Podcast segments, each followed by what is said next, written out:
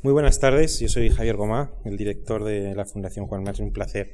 para mí dirigirme a ustedes con esta ocasión, el decimoséptimo seminario de filosofía. Es un formato este que pusimos en marcha hace algún tiempo y que tenía una doble finalidad.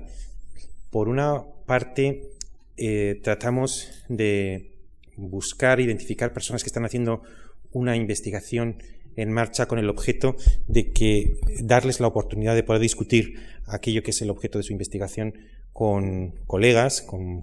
personas que al propio ponente le interese y anticipar las críticas antes de su publicación. Identificamos una persona que está haciendo una investigación y le decimos con quién te gustaría discutir esto y me dicen, bueno, pues estas 8, 10, 12 personas las reunimos en un seminario cerrado y eh, con la intención de que con ese, seminario pueda el texto que está en proceso mejorarse y anticipar las críticas que tendría una vez eh, publicado y con esa anticipación quizá mejorarlo y ofrecer un, producto pues algo, pues algo, algo mejorado. Pero por otra parte también tiene el objetivo de eh, generalizar los hábitos de discusión entre pares que es frecuente encontrar en las ciencias básicas, en las ciencias de la naturaleza, pero menos común en las humanidades que muchas veces están inspiradas por el modelo de, catedrático, de, de lección unidireccional y que, sin embargo, sin perjuicio naturalmente de ese modelo que nosotros mismos practicamos y precisamente hoy combinarlo con otro de seminario entre iguales, puesto que confiamos en que la discusión y la deliberación siempre acaban contribuyendo para, bueno, pues para la búsqueda de la verdad y para la mejora de, esa investigación. Y entonces nos hemos puesto en contacto con Adela eh, Cortina para eh, esa doble finalidad, la del desarrollo de hábitos de investigación la de anticipación de la crítica antes de su publicación y al mismo tiempo ofreciéndole una conferencia abierta al público culto general que sigue nuestras actividades en particular los seminarios de filosofía. Es para mí un placer muy grande, muy, muy especial que Adela comparta esta tribuna, que participe en nuestro seminario, lo ha titulado Neuroética, las bases cerebrales de la justicia y la democracia entre interrogaciones en esta conferencia pública que se verá acompañada de una sesión cerrada mañana eh, en la que Adela debatirá con otras personas y al mismo tiempo irá la ponencia de Enrique Munar, profesor de psicología de la Universidad de las Islas Baleares, eh, eh, que, que, tendrá lugar mañana en sesión cerrada. Adela Cortina es catedrática de Ética y Filosofía Política en la Universidad de Valencia y miembro de la Real Academia de Ciencias Morales y Políticas. Ha sido profesora visitante de un gran, número de universidades, Amsterdam, Notre Dame, Cambridge. Es actualmente directora de la Fundación EdNor y del Máster Interuniversitario Ética y Democracia y ha publicado libros que todos los que cultivamos el ensayo filosófico pues hemos leído con muchísimo aprendizaje, con muchísima instrucción eh, cito solo algunos, Razón Comunicativa y Responsabilidad Solidaria de 1985, Ética Mínima de 1986, Ética sin Moral de 1990, Ética Aplicada y Democracia Radical 1993, Ciudadanos del Mundo 1997 y bueno, saltándome algunos más, citaré el que ha publicado en este mismo año la editorial Taurus, Las fronteras de la persona, el valor de los animales, la dignidad de los, de los, de los humanos. Reitero que mi agradecimiento por haber aceptado nuestra invitación de participar en este seminario de filosofía y a todos ustedes por su asistencia. Bueno, pues ante todo, muchísimas gracias a Javier Mogomá por la invitación a estar en este ciclo que tiene un prestigio enorme. Para mí es un verdadero honor poder participar junto a agentes que están en el primer nivel y es un verdadero placer y luego siempre es un verdadero compromiso no solamente participar en este tipo de seminarios, sino además ver una sala tan repleta que siempre sigue dando susto a la persona que va a hablar. Muchas gracias por una parte y por otra parte, pues que Dios reparta suerte, porque efectivamente, como ha dicho el director de la Fundación, es un tema en el que estoy trabajando y estoy en ello y siempre que se está en ello, por una parte, pues viene la ilusión de lo que es nuevo y por otra parte el miedo de no decir las cosas más adecuadas. Pero bueno, para eso estará la discusión y a mi juicio lo importante en este momento era lanzar un tema que, como veníamos comentando algunos al venir, es un tema multidisciplinar y desgraciadamente no suele trabajarse interdisciplinarmente cuando todos los grandes problemas hoy en día requieren un trabajo interdisciplinar. Entonces, este asunto de la neuroética es efectivamente multidisciplinar y sería bueno que las gentes de las ciencias duras, de las ciencias blandas, de las humanidades, trabajáramos juntos para tratar de hacer frente a los retos vitales. Yo me voy a lanzar al vacío con este tema de la neuroética y la pregunta sobre si desde ella podríamos encontrar las bases cerebrales para un tipo de justicia y para un tipo de configuración democrática. Y para desarrollar este tema voy a intentar cubrir dos etapas. La primera de ellas, que es la neuroética, porque entiendo que es un saber lo suficientemente novedoso para que no sea muy conocido y es bueno conocer un poco las señas de identidad de la neuroética. Y en segundo lugar, tratar de ver solamente uno de los grandes temas de este nuevo saber y es el de si es posible desde las bases cerebrales diseñar los trazos de lo que sería una ética universal. Algunos neurocientíficos entienden que sería posible con las bases cerebrales diseñar esa ética universal y ese es el problema al que yo me voy a ceñir esta tarde, dejando otros que mencionaré pero que no voy a poder entrar, pues por falta de tiempo y como decía el común amigo de muchos de nosotros, Camilo Cela, cuando se le pidió que hablara un tema de este tipo y se le dijo tienes media hora de tiempo, dijo menos mal que me habéis dado media hora porque lo que sé me da nada más para media hora. Entonces hay temas en los que uno no entra por falta de tiempo y además por falta de otras cosas como por ejemplo por falta de conocimientos. En principio, ¿qué es la neuroética? El término neuroética aparece en la bibliografía científica en el año 1989 y es eh, en realidad un periodista, eh, William Safire, quien lo da a conocer en el 2002 en un artículo en The New York Times. A continuación, en el mes de mayo de 2002, se celebra un congreso en San Francisco organizado por la Dana Foundation, que es una fundación interesada en cuestiones de neurociencia y en ese congreso se reúnen gentes de distintos ámbitos del saber. De hecho, se reúnen neurocientíficos, bioeticistas, juristas, diseñadores de políticas públicas, psicólogos, psiquiatras e incluso periodistas. Un congreso sumamente multidisciplinar que tiene dos metas. Por una parte, diseñar el mapa de la neuroética, es decir, tratar de analizar cuál es su presente, cómo está extendido, cuál es su situación y cuál es su futuro. Pero además de eso se trata de otra cosa y es de lanzarlo de alguna manera, de presentarlo en sociedad, de presentarlo al público, porque la neuroética, pretenden ellos, es un nuevo saber. Si es un nuevo saber, de alguna manera también es lo que vamos a tratar de ver y sobre todo, en principio, si es el reto de las neurociencias, el gran reto o uno de los grandes retos que la ética tiene que resolver a principios del siglo XXI. Como todos los presentes recordarán, a fines del siglo XX el gran reto para la ética es el de la nueva genética y aparece un tipo de ética que recibe el nombre de ética de las biotecnologías o gen ética. Se dice o dicen algunos, tal vez el gran reto del siglo XXI sea el de la neuroética, el de los descubrimientos de las neurociencias. Al fin y al cabo, las neurociencias tratan de estudiar el funcionamiento del cerebro, sobre todo el funcionamiento del cerebro humano, y tratan de ver cómo es posible analizar si determinadas actividades cerebrales, determinadas actividades mentales, están localizadas en distintas zonas del cerebro y si hay una relación entre las distintas zonas del cerebro. Los grandes descubrimientos de las neurociencias parecen plantear una cantidad de riesgos a la ética y por eso parece que es uno de los grandes retos de nuestro tiempo. Sin embargo, hay quienes dicen que no es tal, que no hay tanta novedad, sino que así como la genética sí que presentó una serie de problemas inéditos a la ética, no era este el caso de la neuroética, sino que a fin de cuentas venía a ser vino nuevo en odres viejos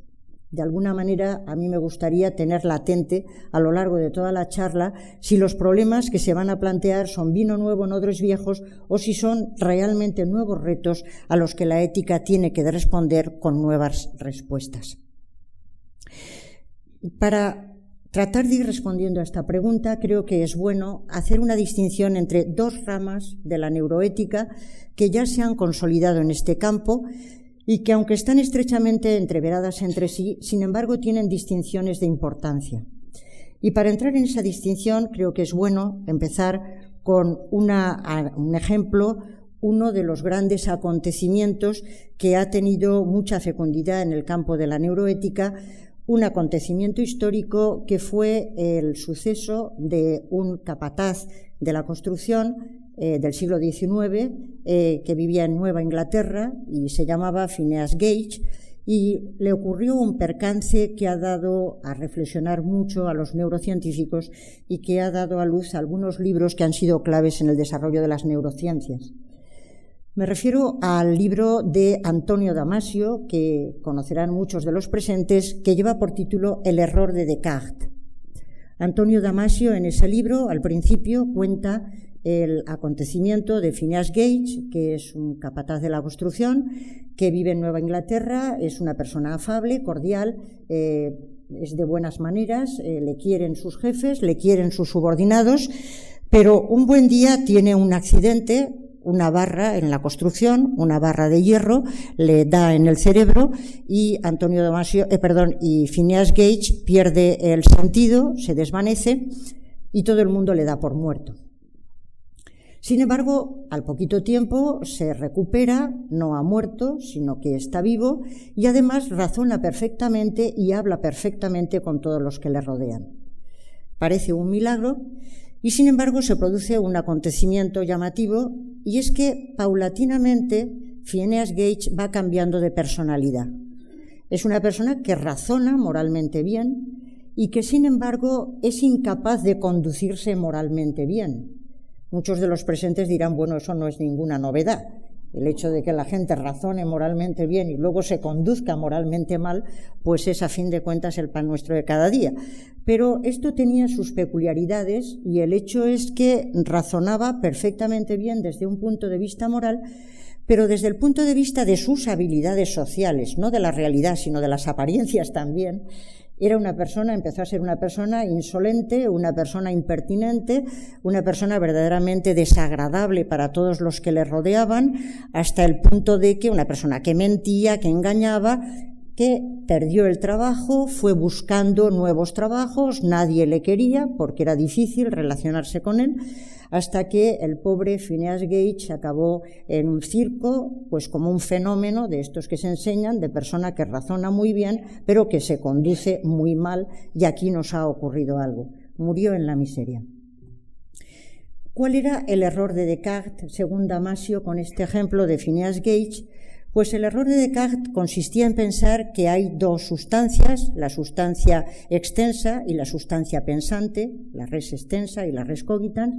que había una diferencia radical entre el alma y el cuerpo, que son dos sustancias diferentes, cuando en realidad hay una entrañable relación entre lo que es la mente y lo que es el cuerpo humano, entre la mente y el cerebro. Están estrechamente relacionados entre sí y cualquier afección que sea una afección cerebral afecta también de alguna manera al pensamiento. No se puede pensar que al pensamiento no le afecta en absoluto las afecciones cerebrales, sino todo lo contrario hay una estrecha relación entre el alma y el cuerpo, entre la mente y el cerebro, y el error de Descartes fue el separar las dos sustancias. Pero además de eso, Descartes separó entre la razón y la emoción, entre la razón y los sentimientos. Y ese es un error que se ha producido mucho a lo largo de la historia del pensamiento, pensar que efectivamente el ser humano es sobre todo razón o sobre todo sentimiento y no apercibirse de que razón y emoción están estrechamente unidos.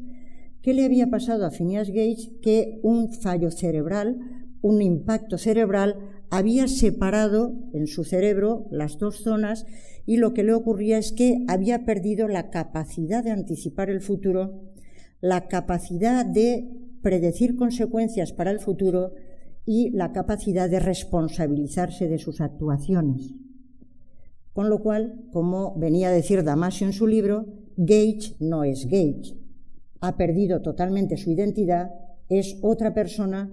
el doctor Jekyll de alguna manera se ha convertido en Mr. Hyde. Ha habido una separación total entre la razón y la emoción y ya no es capaz de responsabilizarse del futuro ni de hacer promesas, que es lo que caracteriza, a fin de cuentas, a los seres humanos. ¿Qué consecuencias se pueden ir sacando del caso de Gage y de otros casos similares? Pues que efectivamente las funciones mentales tienen una estrechísima relación con determinadas áreas del cerebro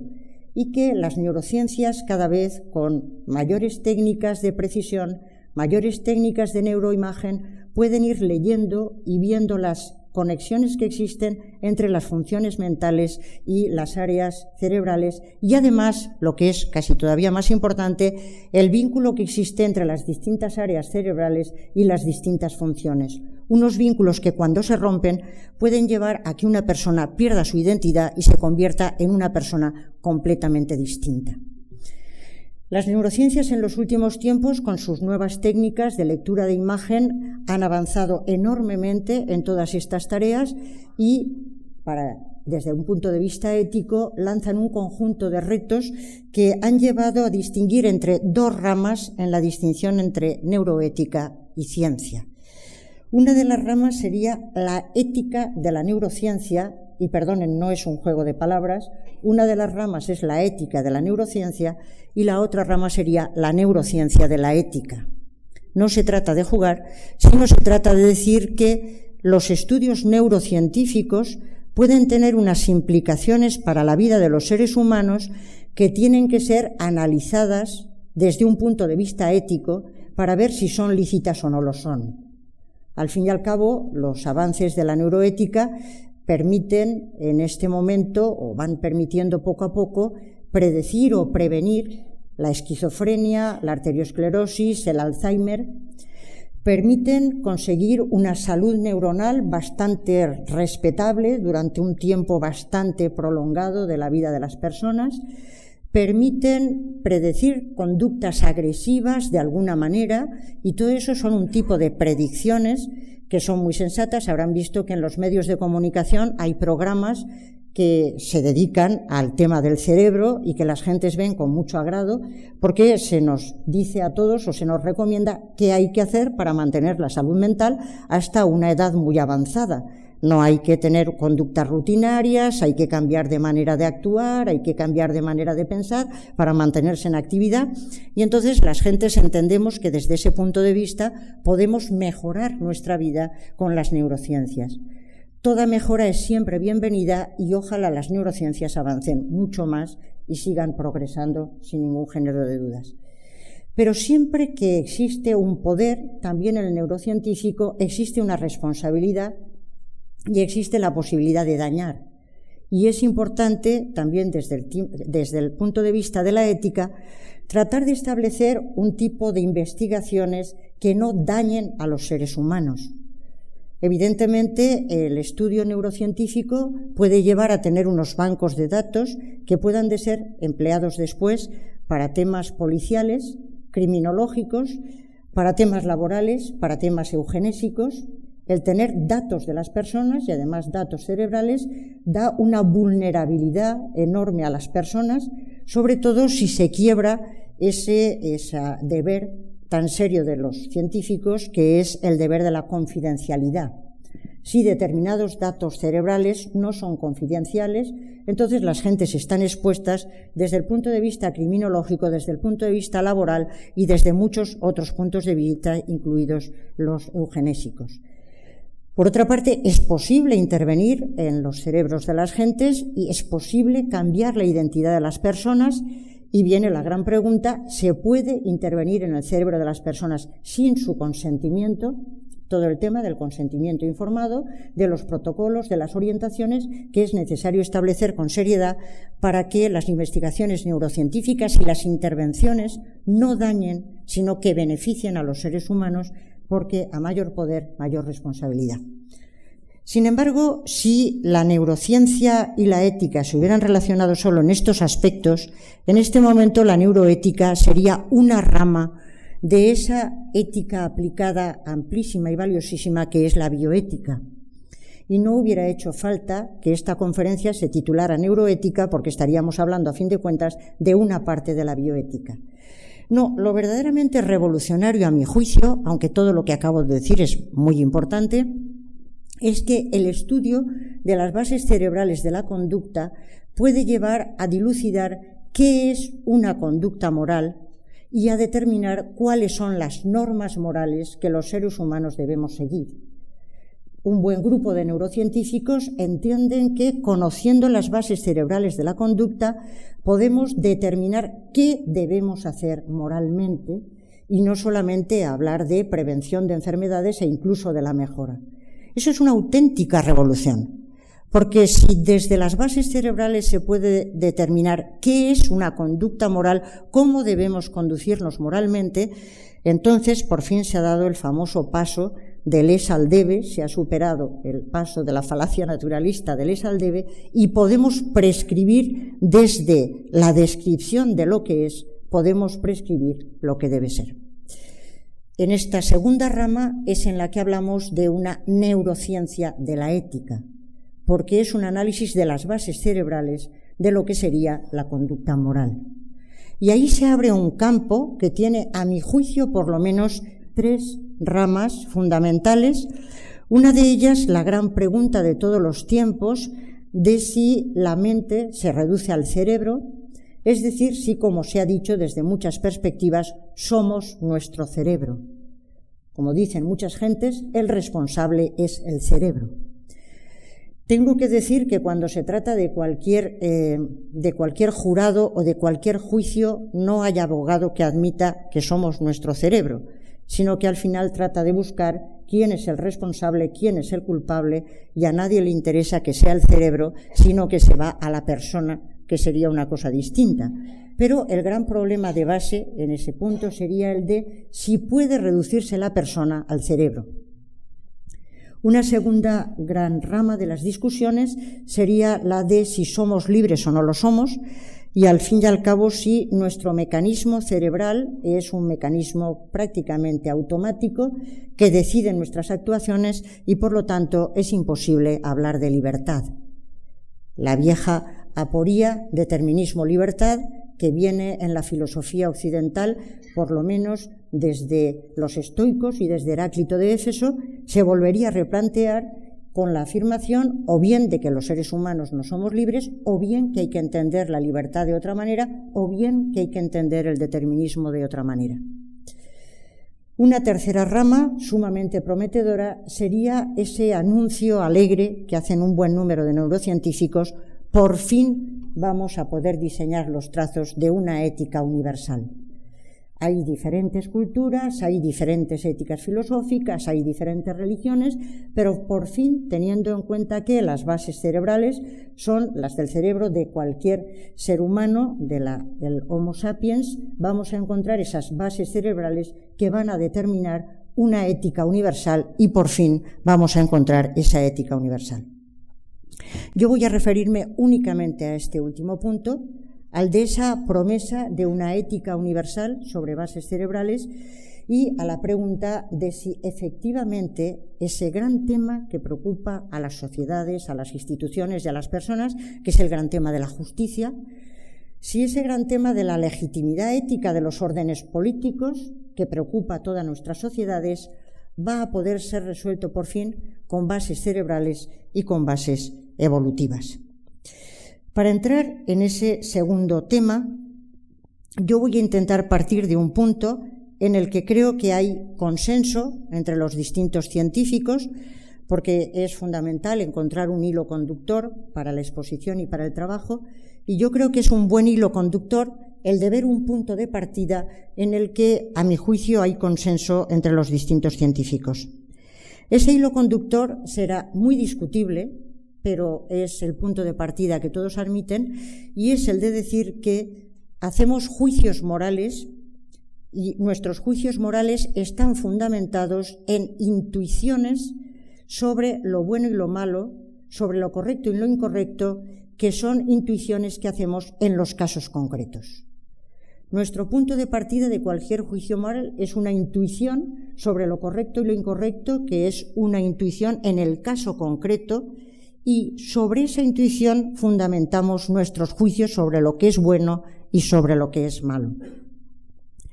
Digo que a mí me parece que este punto de partida es muy discutible y supongo que mañana lo discutiremos en la sesión que tengamos con otro tipo de gente, porque es muy curioso que los autores ahí lo mismo emplean la expresión intuición que instinto, que sentido moral, que competencia moral, y realmente no es lo mismo hablar de intuición, de instinto, de sentido moral, de competencia moral, pero todos asumen esos puntos de partida e incluso hay autores que utilizan indistintamente unos u otros. Pero de entrada, demos por bueno que la expresión intuición moral es adecuada y sigamos, porque si no ya nos detendríamos en ese punto. ¿Qué ocurre con esas intuiciones en los casos concretos? Pues que en cada individuo existe un conflicto entre las intuiciones y que hay conflictos entre las intuiciones de los distintos individuos. Pero lo que es peor, y aquí es donde empiezan los grandes problemas, que cuando al individuo se le pregunta por las razones por las que elabora un juicio, el individuo es capaz, incapaz de dar las razones. El individuo puede ser kantiano, puede ser utilitarista, puede ser cristiano, puede ser lo que usted quiera, y sin embargo a la hora de dar las razones de su juicio se siente verdaderamente incapaz. Yo les invitaré a todos ustedes, ahora cuando empiece a comentar dilemas, que piensen ustedes si les parece correcto o incorrecto y que después den las argumentaciones de lo que les parece correcto o incorrecto y si quieren después, pues ponemos unos electrodos, algunos de los presentes, para ver qué es lo que arroja, cuál es la zona del cerebro que se activa cuando están dando sus respuestas. Efectivamente, el gran desconcierto es, hay una descompensación, una disonancia entre el juicio que la persona elabora y los argumentos que va a dar para mantener ese juicio. Y esta disonancia se refleja sobre todo a través de unos dilemas que se han ido estudiando. Saben ustedes que los dilemas morales son una fuente de, estudios y una fuente de conclusiones verdaderamente maravillosa para muchas gentes. Yo tengo que aclarar desde el principio que creo que en la vida efectivamente no hay dilemas morales, sino problemas morales, pero mm, para los estudios lo bueno son los dilemas y efectivamente se suelen plantear dilemas. Y yo voy a comentar cuatro de esos dilemas que creo que han sido de los más fecundos para este tipo de reflexiones, de los que se han sacado las conclusiones que venía comentando. El primer dilema, eh, imaginen que se acaban de comprar un coche nuevo y que la tapicería les ha costado 200 euros. Me parece un poco barato, pero bueno, supongamos que son 200 euros porque si no, el dilema siguiente no va a cuadrar. Vale como 200 euros y ustedes van por la carretera tranquilamente conduciendo y en eso ven en la cuneta que hay una persona herida que tiene las piernas cubiertas de sangre y que se va a desangrar si no lo recogen y no lo llegan a un hospital que esté próximo. La pregunta es, ¿debe usted recoger, debe moralmente, recoger a la persona que se va a desangrar? ¿O debe dejarle en la cuneta teniendo en cuenta que va a estropear totalmente una tapicería que vale 200 euros? El dilema es un dilema pequeñito desde el punto de vista moral, porque la aplastante mayoría de los encuestados contestaron que había que recoger al herido aunque se estropeara la tapicería. Porque ¿cómo vamos a comparar la vida de una persona con una tapicería? Bueno, yo creo que esto en los dilemas la gente contesta esto, pero como decía aquella persona, ¿qué opina usted? ¿Usted se dejaría corromper? No sé si lo saben, usted se dejaría de corromper. Y dice, bueno, si es una encuesta, rotundamente no. Pero si es una proposición, hablemos. Entonces, una cosa es el dilema y luego otra cosa, qué es lo que pasa en la vida cotidiana. Pero en el dilema la gente contestó que, por supuesto, había que recoger al herido y llevarlo al hospital. Pero hay un segundo dilema que es muy parecido, sin embargo diferente. Eh, están en su casa, reciben una carta de una organización internacional muy reputada que siempre todos los ingresos los gasta en los países en desarrollo, ayudando a los desfavorecidos, no se los queda a mitad nadie, sino que llegan eh, a los necesitados. Es muy reputada y esa organización les dice en la carta que están muriendo muchos niños de hambre y que si ustedes dieran 200 euros salvarían la vida de un niño que si no va a morir de hambre. El dilema es, me gasto los 200 euros, y si no me los gasto, el niño muere de hambre. La situación parece que es la misma que en el dilema anterior porque es 200 euros y la vida de alguien. Cuando se encuestó a las gentes, eh, la aplastante mayoría dijo que no era un deber moral mandar los 200 euros para salvar la vida del niño. Naturalmente uno puede encontrar muchos razonamientos y decir, bueno, es que tampoco es tan fiable la organización, pero bueno, tampoco es tan fiable el hospital al que voy a llevar el herido. Si empezamos con muchas consideraciones, al final acabamos no haciendo nada. Efectivamente, ¿por qué la gente reacciona de una manera tan distinta en el caso del herido y en el caso del niño? Parece que la interpretación más plausible, porque el gran problema son siempre las interpretaciones, claro está, la interpretación más plausible es que nos afectan mucho más moralmente las cuestiones cercanas que las lejanas. Los problemas de los cercanos nos afectan mucho más que los problemas de los lejanos. Y cuando se trata de un herido que yo me encuentro, no es lo mismo que alguien a quien yo no veo, que no sé dónde está, que no sé efectivamente, por eso en ocasiones se mandaba una foto del niño, este es el niño al que usted va a salvar para acercarlo de alguna manera y que uno le vea el rostro y que uno vea la proximidad. Parece que reaccionamos de manera distinta cuando estamos hablando de los cercanos y cuando estamos hablando de los lejanos. Esto es así y si es así, ¿por qué es así? Porque nos afectan más los cercanos que los lejanos. Otros dos dilemas ayudan o han ayudado a agentes como Joshua Green para hacer una buena respuesta ante esta pregunta y los dilemas son los siguientes. En el primero de ellos, Diana va en un tren. Eh, por la vía del tren ve que delante de la vía, delante, en la vía delante del tren hay unos cinco excursionistas que están paseando tranquilamente sin darse cuenta de que viene el tren y de pronto parece que el maquinista ha perdido el control de la máquina y que va a atropellar a los excursionistas. Se puede haber desvanecido, le puede haber ocurrido cualquier cosa, pero va a atropellar a los excursionistas. Pero Diana tiene una posibilidad para evitar que mueran cinco personas. Las personas, además, los dilemas hay que contarlos bien, las personas no tienen solución. Aunque se den cuenta de que viene el tren, como las laderas son muy empinadas, no van a poder salir. Es decir, que están condenados a muerte con toda seguridad. Y entonces Diana tiene de pronto una posibilidad. Hay una palanca que le permite desviar el tren hacia la izquierda. Hay una vía a la izquierda hacia la que puede llevar el tren, pero, oh desgracia, en la vía de la izquierda hay un operario que está trabajando y no se da cuenta de que puede venir el tren. Y entonces Diana se encuentra ante un dilema moral verdaderamente duro. Puede salvar a cinco personas, pero tiene que matar a una, o puede salvar a una persona, pero tiene que dejar morir a cinco. El problema es verdaderamente dramático para Diana y la pregunta a los encuestados es ¿qué debe hacer moralmente Diana? No qué haría usted, que vaya usted a saber lo que haría uno en ese momento porque no lo sabe, pero la pregunta es, ¿qué debe hacer moralmente Diana? La respuesta del 90% de las personas encuestadas en ese experimento fue la de que Diana debía accionar la palanca. Debía salvar a cinco personas frente a una que podía morir porque siempre es mejor salvar cinco vidas que una vida desde el punto de vista del utilitarismo, del kantismo, del aristotelismo o de todo lo que usted quiera. Con lo cual, todas las gentes estaban de acuerdo en esa posición. Pero viene el cuarto y último dilema. Y el cuarto y último dilema, eh, en este caso, Paco, mm, el nombre no lo he puesto yo, pero sino que lo ponen determinados autores, Paco está sobre un viaducto, por debajo del viaducto pasa un tranvía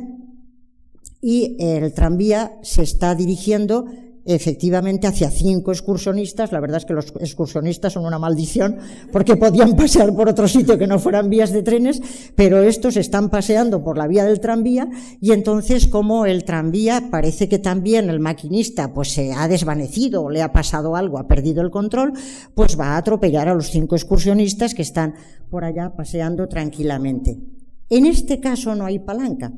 En este caso lo que tiene a su lado Paco es a un personaje muy obeso, lo suficientemente obeso como para que si lo empuja va a caer justamente delante del tranvía y va a evitar que el tranvía llegue hasta los excursionistas, con lo cual salvará la vida de los excursionistas, pero por supuesto va a matar al pobre obeso que está a su lado, a quien no conoce de nada, que no sabe quién es, que es para él un extraño y que va a perder la vida para salvar la vida de los excursionistas. La pregunta no es qué haría usted en su caso, porque sabe usted, sabe cualquiera qué es lo que haría en ese caso, si empezaría a pensar a ver si aquí vamos a, poner a, luchar, a ponernos a luchar en la persona obesa y yo y al final nos caemos los dos, uno no sabe, pero en el dilema esa posibilidad no está contemplada, sino que la que está contemplada es que yo me encuentro ante los dos eso es lo artificial de los dilemas, que normalmente en la vida uno no se encuentra con dos posibilidades. Pero bueno, supongamos que tenemos solamente esas dos posibilidades. Bueno, pues los encuestados respondieron en su aplastante mayoría, es decir, eh, el 90% dijo que no era un deber moral empujar a la persona obesa, sino que no se debía empujar a la persona obesa para salvar a los otros cinco. En este caso la respuesta es completamente distinta tenemos una persona y aunque no la conozcamos y aunque sea un extraño, una cosa es accionar una palanca, otra cosa es empujar a una persona.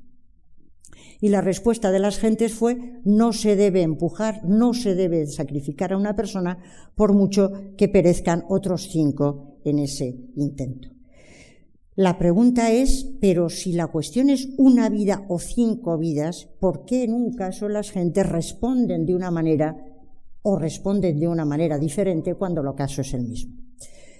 Que el caso sea el mismo o no, ustedes comprenderán que podríamos discutirlo y debatirlo, introducir variables, pero se trata de reducir mucho el número de variables para plantear el problema de la manera más limpia posible y que sea posible una interpretación, porque si no nos vamos a perder en interpretaciones.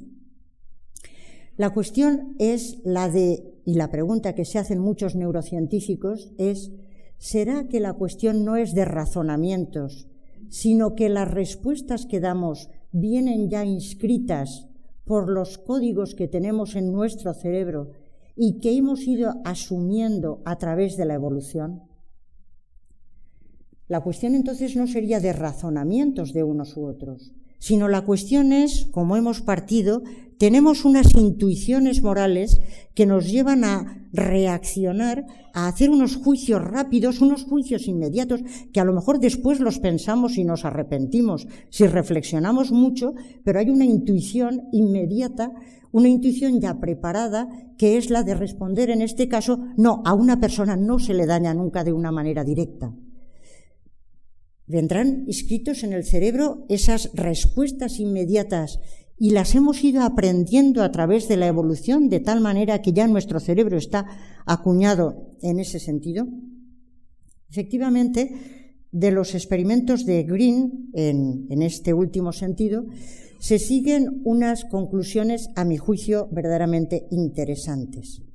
Por una parte, cuando los dilemas son personales, las gentes se toman mucho más tiempo para contestar que cuando se trata de dilemas impersonales. En el caso de la palanca y en el caso de, eh, del primer caso de Diana y todas aquellas cuestiones, y cuando se trata de alguien que está lejos, las respuestas son mucho más rápidas que cuando se trata de empujar a una persona gruesa, de dañar concretamente a una persona. Cuando los dilemas son personales, la gente toma más tiempo para responder si se debe moralmente eliminar a una persona para salvar a los demás. La gente toma más tiempo, le toma más discurrir, porque todo el mundo de entrada tiene mucho reparo en dañar directamente a una persona. Otra cosa es el lejano, otra cosa es la palanca dañar directamente a una persona. De hecho, las gentes se tomaban siete segundos para responder en los dilemas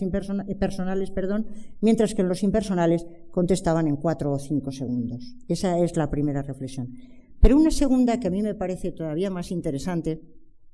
es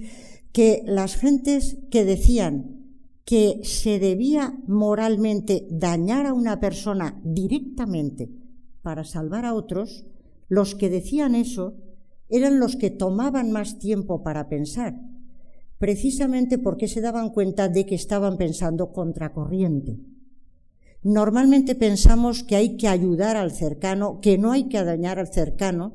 que no hay que eh, dañar a una persona que nos es próxima y por eso hacía falta más tiempo para decir, de acuerdo, voy a sacrificar a uno para salvar a cinco. Estos tomaban más tiempo. Y luego viene la segunda parte, que es la de ¿y qué zonas del cerebro se activaban en el momento de los dilemas personales y los impersonales? Y aquí los experimentos de Green lo que vienen a decir es que en el caso de los dilemas personales se activan fundamentalmente aquellas zonas del cerebro que están más relacionadas con las emociones. Estamos ligados emocionalmente a los cercanos.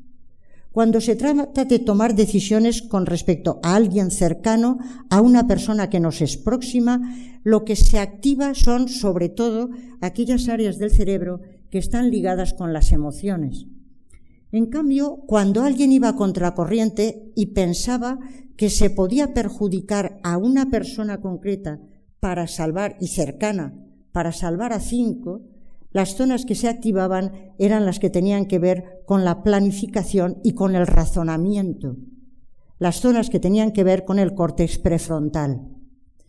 Los cercanos están mucho más ligados a la emoción, los lejanos o tener que ir en contra de los cercanos requiere un razonamiento, requiere sobreponerse, requiere mucho más cálculo, requiere mucha más reflexión. Este es un gran problema para una gran cantidad de filósofos utilitaristas, pero no vamos a entrar en ese problema para nada, sino que vamos a entrar en el siguiente paso. Y el siguiente paso es el de que algunos neurocientíficos dicen, esto es así porque llevamos impresos unos códigos éticos que son códigos emocionales que a través de la evolución se han ido seleccionando y que están ya inscritos en nuestro cerebro. De tal manera que estamos preparados para responder inmediatamente, emocionalmente, en los casos personales, y nos cuesta mucha reflexión sobreponernos a esa inmediatez emotiva de tomar opción por las personas que nos están cercanas. ¿Por qué habrá ocurrido eso? Pues las respuestas que dan muchos de ellos, entre ellos Williams, es la afirmación de que, a fin de cuentas, nos hemos ido gestando y nuestro cerebro se ha ido gestando a través de eh, siglos de evolución y en un comienzo, o en unos comienzos que fueron también extremadamente amplios eh, en las sociedades de cazadores-recolectores, cuando se va conformando el cerebro de los seres humanos, se viven en unas sociedades muy pequeñas en las que dicen que habrían unos 130 individuos, unas sociedades extremadamente pequeñas, en las que las gentes necesitan defenderse mutuamente dentro de la pequeña sociedad para sobrevivir todos. Nuestra única posibilidad de supervivencia en aquellos tiempos es la de la defensa mutua, de la tribu pequeñita, y entonces había que defenderse de los extraños, defenderse de los que venían de fuera, los de fuera, los diferentes, los extraños, son los que agreden, los que vienen a quitarnos la vida, mientras que el grupo pequeño se tiene que defender mutuamente unos a otros y por eso lo que les ocurre a los que nos están cercanos nos afecta emocionalmente mucho más que lo que les ocurre a los que están lejanos. Necesitábamos en esas épocas de conformación del cerebro vivir esas normas de conducta morales que serían las de la proximidad, las del acercamiento, las de eh, apostar por los cercanos y rehuir a los lejanos y diferentes, porque lo necesitábamos sencillamente para sobrevivir. Esos códigos que se reflejan después en los dilemas que hemos comentado serían unos códigos de supervivencia, serían unos códigos de conducta adaptativa, serían códigos morales y lo que ocurriría es que la moral sería un mecanismo de adaptación al medio, necesitaríamos adaptarnos al medio para poder sobrevivir y la moralidad en definitiva sería la de unos códigos que nos permiten adaptarnos a un, medio que nos es muy cercano. Si eso es así, La pregunta es si vamos a extraer unas normas de una ética universal a partir de los códigos que están inscritos en nuestro cerebro, yo me temo, y ahí empezarían las discusiones, yo me temo que van a ser unos códigos verdaderamente eh, parroquianos. Es decir, que van a ser unos códigos que van a tener que decir obra de tal manera que favorezcas a tus cercanos, favorezcas a tus semejantes, porque ellos te lo van a devolver, y aleja a los extraños, a los eh, que no conoces, a los que son distintos, porque son siempre un peligro y te pueden agreder. Eso sería verdaderamente un problema, porque es posible que llevemos esos códigos. La pregunta es si efectivamente esos códigos evolutivos son progresistas o si son más bien reaccionarios, de tal manera que lo que tenemos que hacer es ir más allá de esos códigos y sabiendo que se pueden tener inscritos de alguna manera, ir más allá a algunos proyectos que nos hayamos propuesto. Pero todavía no quería yo concluir ahí, sino que a mí siempre me llama la atención que los autores que hablan de que es necesario diseñar los trazos de una ética universal sobre bases cerebrales nunca dicen los contenidos concretos de las normas, porque yo me temo que los contenidos tendrían que ser esos. Y entonces nunca dicen los contenidos, sino vamos a elaborar una ética universal sobre la base del cerebro, sobre, y cuando alguien pregunta, como es el caso de Gazániga o de Mora, bueno, ¿y cuáles son los códigos, las normas concretas? Las normas no aparecen nunca,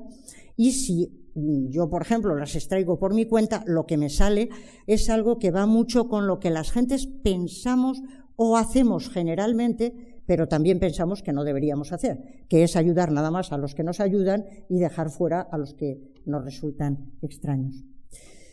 ¿Cuáles serían los códigos concretos para ir eh, acabando esta intervención, esta conferencia? Creo que es bueno recurrir a una de las paradojas que se ha planteado fundamentalmente en el panorama evolutivo y que creo que puede ayudar a esclarecer este aspecto, es, sería lo que se llama la paradoja del altruismo biológico. Cambiamos entonces de tercio y pasamos del mundo de los dilemas que hemos ido eh, contando a un mundo que es el de el mundo evolutivo, en el mundo eh, darwinista de la selección natural, en el que aparece de pronto una paradoja que ha sido tan gran problema que dicen los especialistas en estos temas que posiblemente Darwin eh, tardó en redactar el origen de las especies por la paradoja del altruismo biológico, precisamente porque no sabía cómo abordar esa paradoja. ¿En qué consiste la paradoja del altruismo biológico? Alguien es altruista desde el punto de vista biológico cuando, eh, cuando invierte energías, cuando invierte sus energías en la adaptación de otra persona. El altruista trabaja por otra persona y el altruista biológico es aquel que invierte parte de sus energías en otra persona para favorecer la adaptación de esa persona. Si intenta favorecer la adaptación de esa persona, entonces está perdiendo él mismo recursos en su propia adaptación. Y desde el punto de vista evolutivo, desde el punto de vista adaptativo, esa persona está actuando de una manera contraria al principio de la adaptación y al principio de la selección natural, porque justamente está intentando favorecer al otro y está sacrificando parte de los recursos que podría emplear en su propia adaptación. Esto para la selección natural es un verdadero problema, es un verdadero misterio y se convierte en lo que se llama la paradoja del altruismo biológico, que es muy corriente en los seres humanos y además lo es en algunas especies animales en las que los padres invierten en los hijos, pero unos animales invierten en otros y en los seres humanos hay una inversión de unas personas en otras y entonces desde el punto de vista biológico esto se plantearía como una auténtica paradoja. ¿Cómo se resuelve la paradoja del altruismo biológico? Pues como ustedes saben, hay una gran cantidad de soluciones que se han ido dando, pero yo voy a remitirme mm, fundamentalmente a dos. La primera de ellas es muy, muy bien conocida y es la que dice que en realidad es eh, la, afirmación de Hamilton que recogió también Dawkins, que se ha hecho muy famosa, la famosa del gen egoísta. Al fin y al cabo, en el proceso evolutivo, las personas no intentan tanto reforzar su adaptación como eh, reforzar la adaptación de sus genes. Intenta reforzar, se intenta reforzar a aquellos que comparten mi herencia genética y mi patrimonio genético.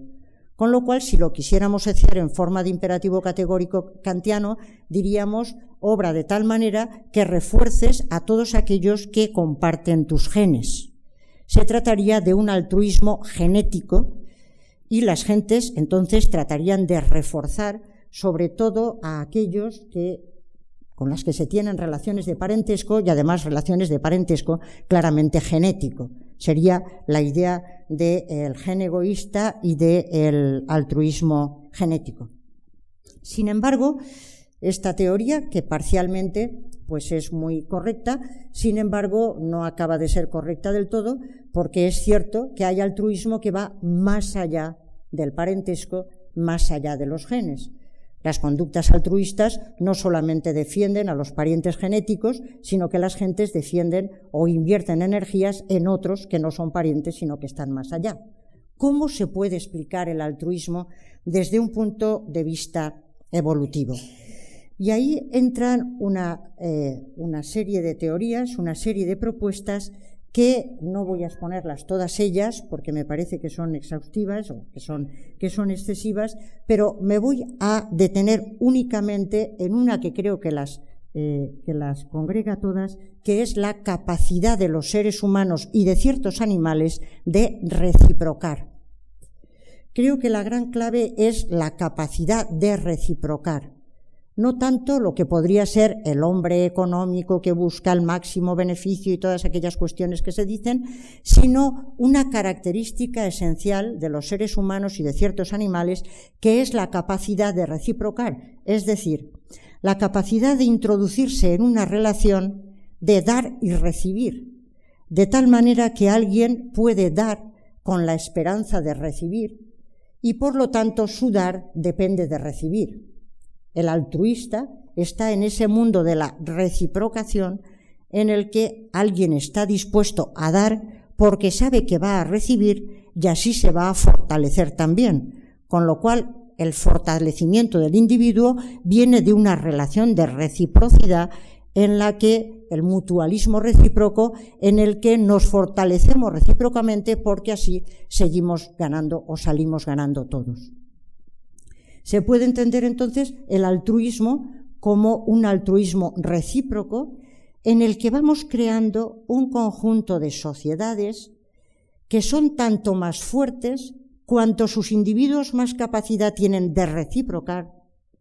con lo cual los grupos que permanecen a lo largo de la evolución son los que mantienen una reciprocidad dentro del, eh, dentro del grupo, se defienden mutuamente dentro del grupo y pueden ser seleccionados biológicamente con relación a otros grupos externos que no tienen tanta capacidad de apoyo mutuo. El gran misterio entonces no sería tal misterio, sino que lo que trataríamos es de salvarnos cada uno dentro de un grupo, dando y recibiendo dentro de ese grupo. Lo que ocurre es que para ese mecanismo hace falta estar dotado de una serie de características que una de las grandes preguntas es si son únicamente de los seres humanos o son también de los animales. Si los animales tienen capacidad de reciprocar o la tienen solamente los seres humanos. Según se entiende, la capacidad de reciprocar de la que yo voy a hablar ahora únicamente la tienen los seres humanos porque los animales tienen una capacidad mucho más eh, débil, con muchas menos características de las que yo voy a decir a continuación. Para mantener esa relación de altruismo recíproco, los individuos que trabajen en ese contexto tienen que satisfacer al menos tres condiciones. La primera de ellas tienen que eh, calcular que en ese intercambio hay bajos costes por dar y grandes beneficios por recibir. Si en una sociedad alguien se da cuenta de que siempre está dando, pero nunca está recibiendo, que da mucho y que lo recibe, que recibes muy poco, se cansará y dejará de dar porque se dará cuenta de que da más de lo que recibe. Con lo cual hay que hacer el cálculo de que tenemos que dar unos costes razonables, pero recibir más de aquello que damos. En segundo lugar, tiene que haber un desfase temporal entre el acto inicial de dar y el acto recíproco. Una sociedad no se mantiene de una manera estable si no hay un desfase de tiempo entre lo que se da y lo que se recibe en el tiempo. Si hablamos únicamente del dar y recibir inmediato, estamos en la estructura del animal.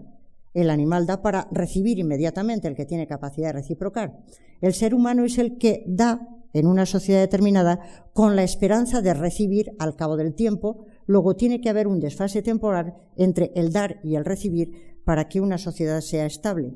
Y, en tercer lugar, tiene que haber múltiples oportunidades de interactuar. Una capacidad de reciprocar no se mantiene con un solo actor, sino que tiene que mantenerse a lo largo del tiempo. Una sociedad será tanto más estable cuanto sus miembros estén más dispuestos a dar esperando beneficios en distintas interactuaciones a lo largo del tiempo y por lo tanto se diría que la teoría más adecuada, la teoría política más adecuada para una comunidad política sería el contractualismo. Al fin y al cabo, una sociedad contractualista es aquella que entiende que la justicia consiste en unas reglas de dar y de, recibir sobre una base de equidad que se mantienen de una manera estable en la que todos tienen que estar dispuestos a jugar al dar y al recibir, con lo cual el contractualismo y las teorías de la justicia tendrían unas bases en esa idea del reconocimiento recíproco. Esas serían tres características, y ya voy acabando, pero para esa teoría y para mantener esa teoría es necesario tener un bagaje psicológico extremadamente fuerte que reuniría las siguientes características. La reciprocidad requiere una maquinaria psicológica con capacidad de cuantificar costes y beneficios, de recordar interacciones anteriores, cosa que pueden los seres humanos, difícilmente los animales, calcular cuánto tardan en llegar los beneficios, detectar y castigar a los defraudadores. Me parece que este es un punto muy importante, la diferencia entre el animal y el humano. ¿Cómo detectar a quien está defraudando si no sabemos cuáles son sus intenciones? Es necesario entrar en el mecanismo psicológico para saber las intenciones de los defraudadores y estar dispuesto a castigar en una sociedad a los defraudadores. Reconocer la dependencia entre dar y recibir. Estas características, que parecen ser propias fundamentalmente de los seres humanos, serían las características básicas de nuestra idea de la justicia y de que lo que sería el fundamento de una sociedad democrática, podríamos decir que con esas bases ya tenemos resuelto el problema de un tipo de ética universal sobre la que fundamentar o sobre la que dar determinadas normas morales que podrían extraerse de esas zonas de ese tipo de conductas, evidentemente hay un desfase enorme entre las sociedades de cazadores y recolectores y nuestro entorno actual. Cuando hemos estado hablando de los distintos dilemas y hemos llegado a la afirmación de algunos neurocientíficos de que esos dilemas y nuestra reacción se podría explicar porque tenemos unos códigos emotivos que están impresos en nuestro cerebro que nos llevan a ayudar a los cercanos, también es verdad que el entorno de los cazadores recolectores ha cambiado enormemente en nuestro tiempo. Si hablábamos de sociedades de 130 individuos, ahora estamos hablando de un universo global en el que hay por lo menos 6.200 millones de personas con los que es posible tener alguna conexión y que aunque sean lejanos, no son tan absolutamente lejanos como debían ser para los cazadores recolectores los que venían de otras tribus o venían de otros grupos. Si nuestras capacidades adaptativas son las que hemos comentado, sucede que nuestro entorno ha cambiado enormemente. Y cuando hablamos de una declaración de derechos humanos como la de 1948, no estamos hablando de unos cercanos, de una tribu, de un grupo, sino que estamos hablando de todos los seres humanos. ¿Cómo establecer normas con contenido para una ética universal en unas sociedades en las que el entorno ha cambiado radicalmente y no se parece en absoluto al de aquellas tribus pequeñas que necesitaban esa defensa cara a cara, eh, persona a persona, para sobrevivir todo el grupo y para sobrevivir todas las personas. A mi juicio, y para acabar, creo que hay tres posibilidades, o diríamos cuatro. La primera, que todo lo que sea avance en el conocimiento de nuestros mecanismos cerebrales y de nuestros mecanismos evolutivos es bienvenido todo avance científico es siempre una buena noticia. Creo que cualquier avance se puede poner al servicio del bien de la humanidad y todo lo que sea el avance científico me parece, en principio, una buena noticia. Al fin y al cabo es seguir el, el viejo mandato de Sócrates, conócete a ti mismo. Es importante conocer las bases cerebrales, es importante conocer la estructura, es importante conocer todas nuestras dimensiones también la dimensión cerebral, que entiendo que no es la única. Pero con respecto a la elaboración de una ética universal, a mi juicio, quedan tres posibilidades abiertas. Primera, la de que se den unas normas con contenido para esa ética universal y en ese caso creo que las normas que daríamos seríamos como decía, serían como decíamos antes las de trata de proteger y de apoyar a aquellos que te pueden favorecer y olvídate de aquellos que no pueden favorecerte porque te son muy lejanos. Me temo que ese tipo de normas, que desgraciadamente son las que suelen seguirse habitualmente, no marcan la línea del progreso moral, sino que efectivamente, como se ha dicho, la línea del progreso moral no es la línea de la evolución, sino que la línea del progreso moral la tenemos que tomar los seres humanos en nuestras manos e ir construyéndola culturalmente. Me parece que quienes normalmente dan contenidos de esa ética universal acaban no dándolos porque tendrían que extraer los de vive de ese intercambio con aquellos que te pueden favorecer y no, no favorezcas a los que están fuera, a los que son invisibles, porque esos, al fin y al cabo, de ellos no puedes esperar ningún beneficio. Una segunda posibilidad sería, como dicen algunos autores como Hauser, la de que estos estudios nos permiten reconstruir la estructura humana por la que somos morales. Los seres humanos somos inevitablemente morales, tenemos la posibilidad de distinguir entre el bien y el mal y Tomando el ejemplo de la gramática generativa de Chomsky, se trata de decir que de la misma manera que tenemos unos instrumentos gramaticales que nos permiten hablar distintas lenguas, también tenemos una gramática moral que nos permite hablar distintas morales en distintas culturas. Esa sería la manera de compaginar un universalismo que sería un universalismo formal, un universalismo de la estructura moral, con lo que serían las distintas culturas que tienen distintos contenidos morales. Una gramática moral que permite hablar distintas lenguas morales.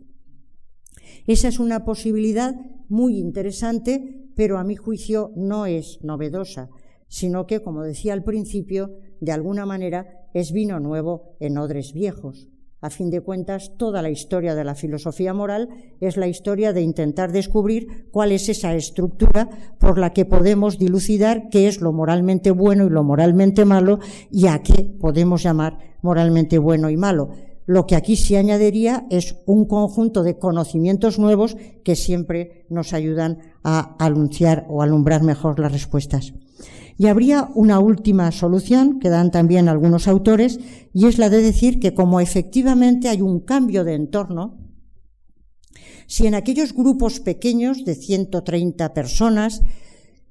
era necesario vivir de la benevolencia cercana, del apoyo mutuo, de yo me apoyo para, yo te apoyo para que tú me apoyes. Y ahora hemos cambiado el panorama y el entorno es distinto y es de 6.200 millones de habitantes. Lo que habría que hacer es extender la benevolencia universal de tal manera que pudiéramos llegar con ese sentimiento de reciprocidad y simpatía a todos los seres humanos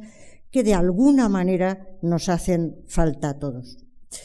Esta respuesta o esta posibilidad a mí personalmente no me parece muy feliz. Y no me lo parece porque justamente los dilemas que se han traído para mostrar que tenemos unos códigos que nos llevan a tomar unas decisiones morales emotivas a favor de los cercanos y que esos son nuestras reacciones inmediatas, lo que demuestran justamente es que nuestra benevolencia no está tan preparada como todo eso, sino que nuestra benevolencia sigue siendo la de los cercanos, la de los semejantes, la de los parecidos, y todavía no hemos llegado ni mucho menos al nivel de lo que sería una benevolencia universal.